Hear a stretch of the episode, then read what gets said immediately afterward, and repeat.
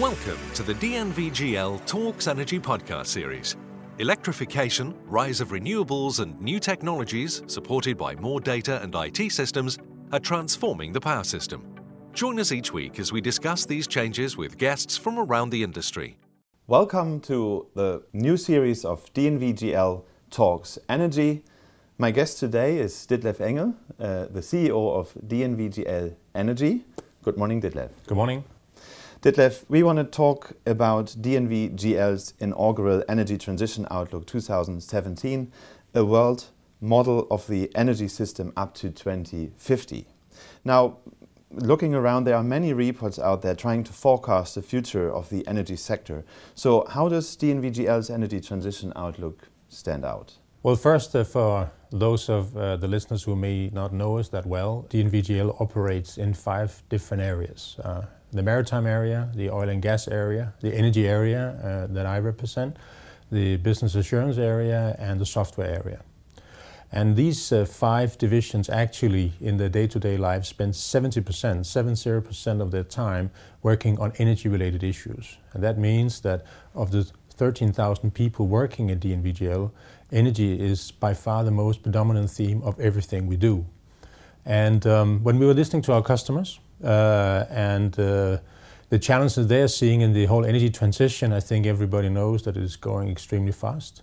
We thought it was uh, prudent to sit down and say, shouldn't we try to model what will this look like? Because we are actually having our sort of say fingers in the pie every single day across the company. And, uh, and we did it and to build a model uh, based upon uh, dollars meaning that the energy transition obviously uh, will be driven very much by the cost and the expected cost going forward. So what we've done, and this is where really it stands out, is that because we are in this epic center of what's happened within energy, we have used that knowledge from the organization, also talking to external parties, and then tried to model based upon the expected future cost, what will that mean for which technologies will move fast, which will move slower, we may disappear, and that has been the driving force. And I think it's important to say that it stands out here because a lot of others are making scenarios. Mm. What if this happen? What if that happen? We don't sort of deal with that. What we deal with is dollars, and uh, we do believe that the co- lowest cost of energy uh, will prevail uh, for society. Right. So, what would you say are the most important findings of the energy transition outlook? Well, we launched it in, in early uh, uh, September in London, and, uh, and we are now here in Singapore by the end of October. So, based upon the last two months of feedback, I think uh, from the questions we got from the media, from customers, etc., I think there are maybe three or four points that stand out the most. I think the first one is that we are saying that energy demand will plateau in 2030. Uh, and that will be the first time for mankind uh, that that will happen. So, that's a significant change. Uh, the second thing is that we are seeing the world electrify extremely fast. So electrification of societies will go, I think, much faster than people uh, anticipate. And uh, the way we're going to electrify will be also be very different. In fact, we are saying that by 2050 we will have 50% coming from uh, non-fossil and 50% from, from fossil. And that means that the uptake of renewables, in particular wind and solar, is going to be very, uh, very strong. Those are two important points. A third point uh, is also the fact that we are seeing EVs, uh, electrical vehicles, uh, moving rapidly ahead. And, uh, and that is having a profound impact on the total expectations to the split of, uh, of the consumption of energy. So we are seeing, for instance, uh, due to that, that for instance the, the role of oil is going to peak in this period and being taken over again from the electrification.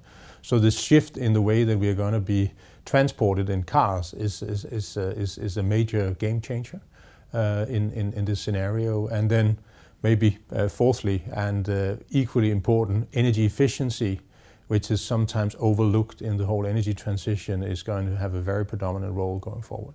Right. So uh, you mentioned oil peaking. When I remember that correctly, the report says that happens in 2022.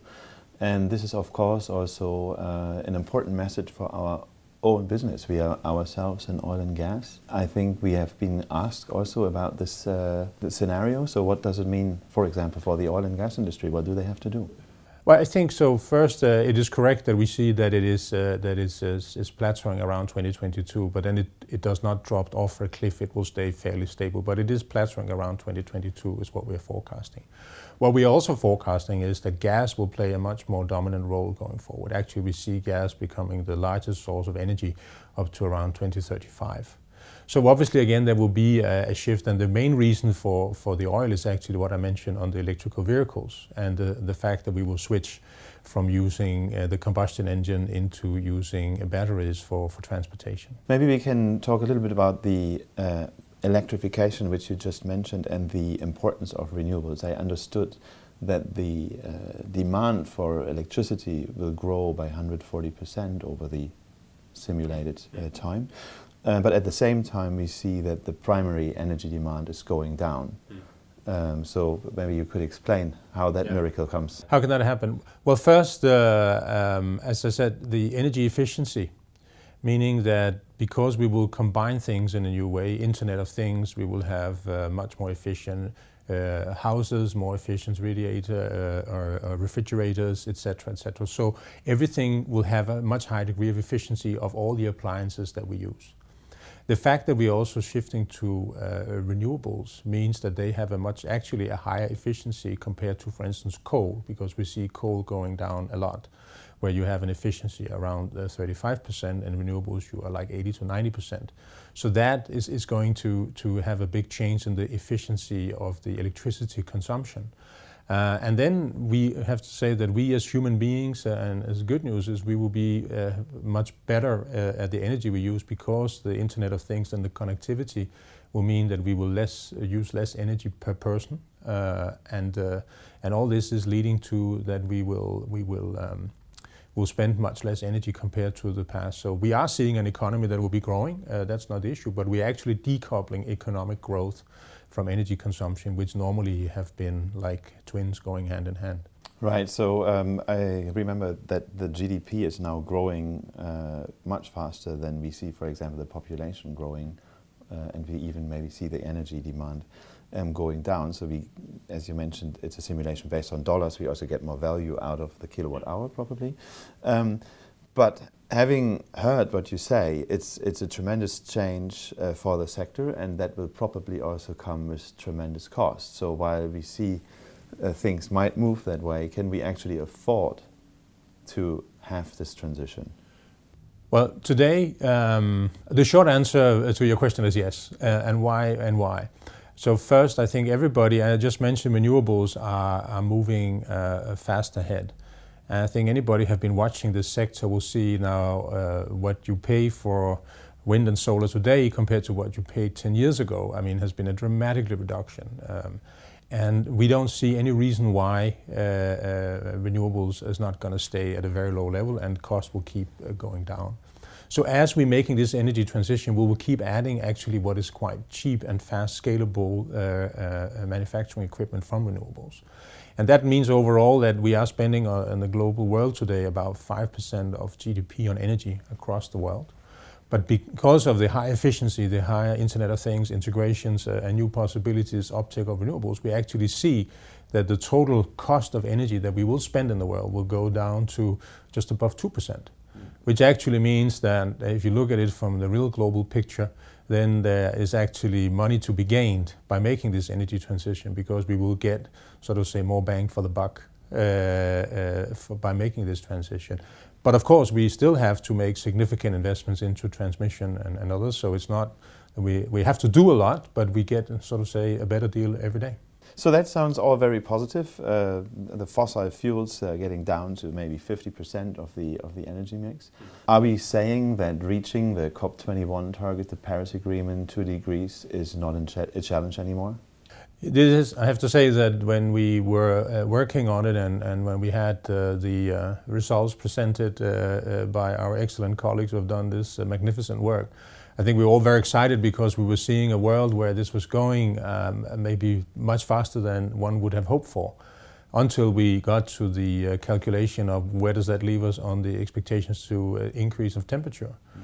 And the scenarios that we are describing in, in the energy transition outlook is actually forecasting around 2.5 degrees centigrade um, world And as uh, the Paris Agreement was to go for one and a half, but no way above two degrees C. Uh, and now we are forecasting, even with, I think, what many would characterize as a very uh, ambitious uh, energy transition outlook, is still not enough. Mm-hmm. So this means that the speed of implementation is still of essence and really important. Uh, secondly, it's also uh, very important that we are be thinking much smarter uh, about the, um, the way that we manage what we have left of the carbon budget. Um, I think it's um, to try to, I mean, what is a carbon budget? I think the best way to describe it is if people were thinking about their own savings account and saying, you know, I have $100 left. Uh, should I spend them all tomorrow and then I will have zero? Or uh, how do I spend, uh, spend the last uh, part of the budget wisely? Uh, we know that there are industries like airlines, like ships, that you will need to to use uh, going forward. But what can we do to decarbonize them, even though we cannot eliminate it uh, going forward? What can we do to try to preserve what we have left to spend to stay within the two degrees C? And I think that is a very important challenge as well, while making the energy transition as fast as possible. Right. So, knowing all of this, what we found out in this report, uh, where do we go from here? What can be done to close the gap? I think there are a, few very important issues. So uh, normally when we talk about an energy transition, uh, most people talk about um, what will the utilities do, what will the consumers do. Uh, but we should not forget that some of the biggest customers in the energy sector are uh, business, uh, B2C companies, B2B companies.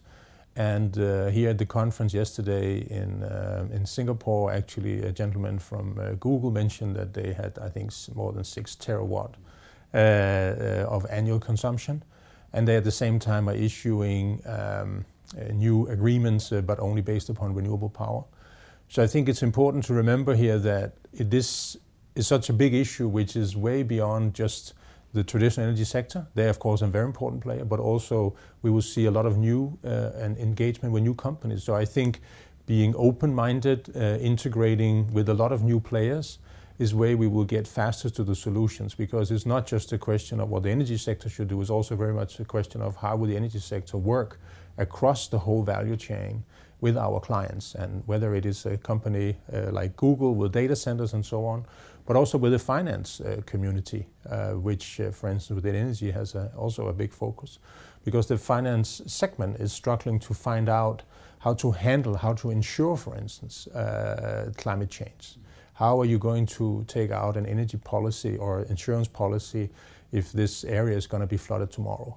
Uh, and I think these are some of the things that uh, makes it very important that we have a very open dialogue across the whole value chain, whether it's from financing and, and other parts of business. So cooperation and integration uh, of all stakeholders, and of course also the, the policymakers, so public-private partnerships. So I, I, think it's very much a theme of saying hello to everybody is, uh, is absolutely essential. Right. So, of course, it's a I think a very good contribution to the industry, and I understand DNVGL also takes the responsibility to refine their model in the years going forward. That was the inaugural uh, version or edition. So I think next year we might see uh, if we were right uh, and can adapt maybe the model when we have more data as input? Yeah, I think that's uh, so. Uh, so of course, uh, this is the first time uh, we launched it, and we've been delighted with all the positive uh, responses we have been getting from business partners, colleagues, clients, etc. And therefore, uh, I'm also pleased to, to, as you mentioned, that we will do it again next year. Because the transition is obviously, I think somebody here also the conference talked about, is as close to a revolution.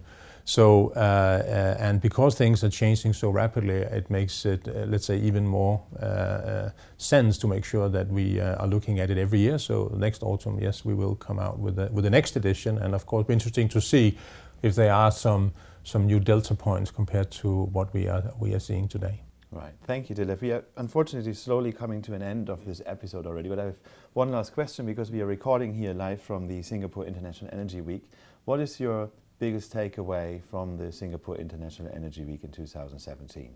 Well, first, I think the theme about rethinking is, uh, is, uh, is extremely appropriate. And I think everybody knows that uh, Singapore is a pioneer in many areas and also within the energy area. So it's always very exciting to hear what, what Singapore has on their mind. So uh, at the opening speech uh, on, on Monday, where the Deputy Prime Minister mentioned that uh, Singapore will introduce a carbon tax in 2019. Uh, is uh, is something that is being debated in many countries, uh, and now he confirmed that Singapore will do that.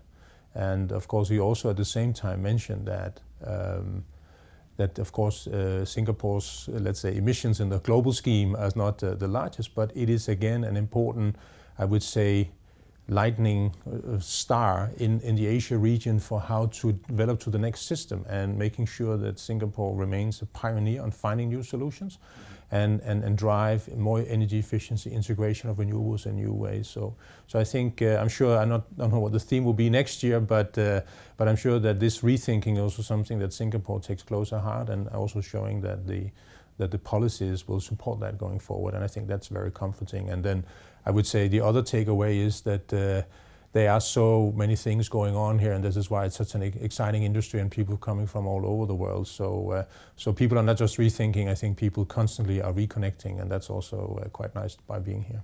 Thank you very much, Ditlev, for your very relevant insights and the good summary of DNVGL's inaugural Energy Transition Outlook 2017.